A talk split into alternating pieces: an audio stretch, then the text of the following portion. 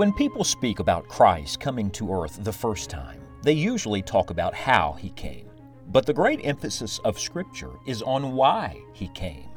Today, we examine the purpose statements found throughout the Gospel records. Each of them help us to understand more about Jesus. Join Scott Pauley now as we open the Bible and gain a fresh glimpse of the Lord.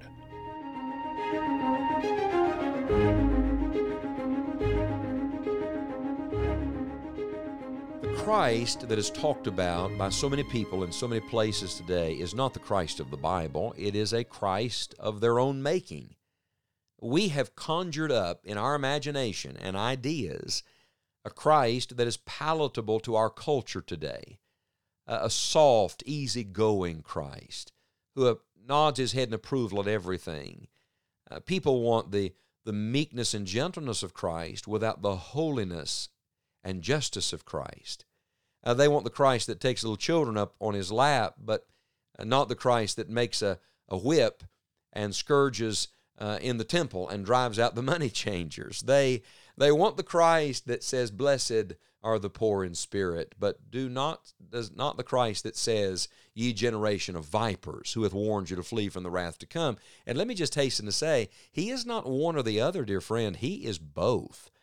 And that's why we have Matthew, Mark, Luke, and John. That's why we have these four portraits and these, these varying angles on the same person of Jesus Christ, because it gives us a whole picture, a complete picture. I would say this to you let the Word of God, the gospel of truth, be the lens through which you view Christ. And let the Christ that you believe on and speak of be the Christ of the Bible. We're talking about why Christ came. We've learned a number of things already. Uh, we've learned that He came to save, that He came to serve, that He came to sacrifice, that He came to bring a sword or to bring division. And now we learn something very interesting in Mark chapter number 1 and verse number 38. Jesus is speaking, and He said unto them, that's His disciples, Let us go into the next towns, that I may preach there also. For therefore came I forth. And he preached in their synagogues throughout all Galilee and cast out devils. Why did Jesus come? He came to preach the truth. the truth, the whole truth, and nothing but the truth. Remember, John 14, 6, he is the truth. So really, it was impossible for him to say anything that wasn't the truth. Everything that came out of him was the truth. Remember, John chapter 1 said when he came, he came full of grace and truth. That really is two sides of the same coin. It is the beautiful portrait of the complete Christ. Uh, you see his, his spirit and his substance. Uh, he's full of grace. He is the gracious Christ. He is the meek and gentle one. He is the tender, loving one. He does weep.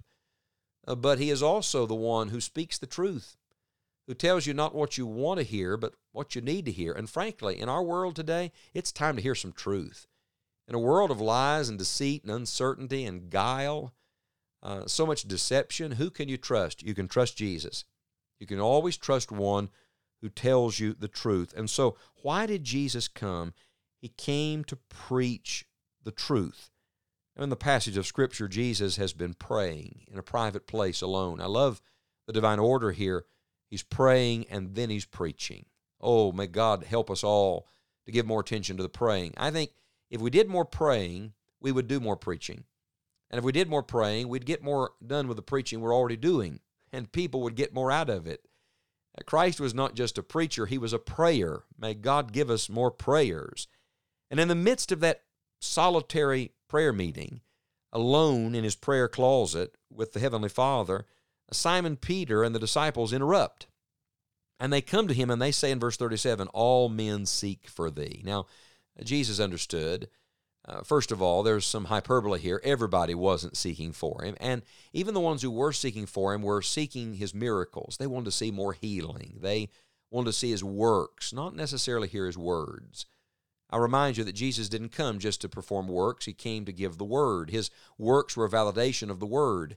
His miracles simply validated the message that he came to give. Jesus didn't have a healing ministry, he came with a revealing ministry. And every healing work he did, was simply to give a sign and send a message that he was the truth and he was speaking the truth.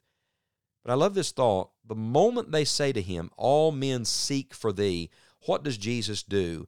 He says to them, Let us go into the next towns that I may preach there also, for therefore came I forth. In other words, watch this. It wasn't really that they were seeking for him, he was seeking for them. Do you remember in the book of Romans, there is none that seeketh after God? None. Sinners don't seek a holy God, they run from God, they hide from God. Oh, but God is the seeking one. And in the preaching of truth, what is Jesus always doing? He's seeking sinners. He's seeking to bring God's truth to man so that he can bring man to God. Uh, sometime soon, I'm going to walk through the parables of Jesus, the teaching of Jesus. I would challenge you to read Matthew, Mark, Luke, and John and study his discourses, study his sermons, uh, study the words of Christ. Uh, you don't have to have a red letter edition Bible, but if you have a red letter edition Bible, it helps a little bit uh, because it helps you to see the words of Christ there. All of it is the Word of God, but read the words of Christ and meditate on it, ponder it. Why? Because this is why Jesus came. He came to preach the truth. And I'll tell you what we need. We need to return to the truth as it is in Christ. We need to return to the gospel. We need to return to the message that Jesus Christ came to give, and that is this that mankind is lost in his sin. We're away from God, and only Christ can restore us to fellowship with a holy God. That was the essence, the message of why Jesus came to show us the way to God. I love this thought. The Bible says, He said, Let us go. Isn't that beautiful? He put the go in the gospel. Let us go into the next towns. I'm thinking of the words of Paul when he said, I want to preach where Christ has not been named. I want to go into all the world. Do you see how the Spirit of Christ must become the Spirit of the Christian church?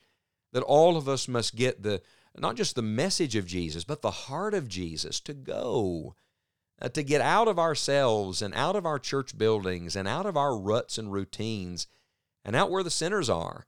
The Great Commission never said open the church doors and let all the lucky sinners come find you. In this same book of the Bible, we're in Mark 1, just flip over to Mark chapter 16, verse number 15. He said unto them, Go ye into all the world and preach the gospel to every creature. I repeat something I said to you in an earlier study. When you identify the why of Christ's life, you start learning something about the why of our life. In other words, if you're a follower of Jesus, his motive must become your motive. His heart must become your heart. His cause must become your cause. And Jesus himself said that. He said, Here's why I've come. I've come to preach there also. Not in one place, but in every place. Not to some people, but to every person. Because everybody needs Christ, everybody needs the gospel. And that's what he said when he first came in Mark 1. And when he left in Mark 16, he said to the disciples, Now it's your turn. You go. And where do you go? Go into all the world. And when you get there, what do you do? Preach the gospel to every creature. You cannot give the gospel to the wrong person, and you cannot go to the wrong place. And my friend, today I am praying that the great mission of Christ will become my mission and your mission.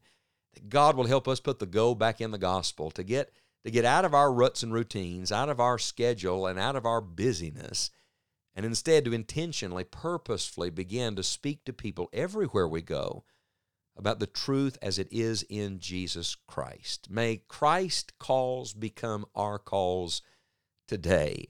He said, I've come to preach, and now you're to go and preach. This, my friend, is why Jesus came.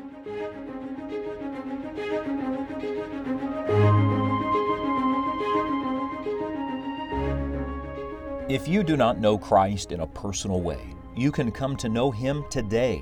Call on Him now in faith and ask Him to be your Savior. We would love to hear from you about your decision for Christ and help to answer any questions you have. You can communicate with us and find other helpful resources for studying the Bible at enjoyingthejourney.org. Remember that as surely as Jesus came the first time, He is coming again. Until next time, may God help you to enjoy the journey with Jesus.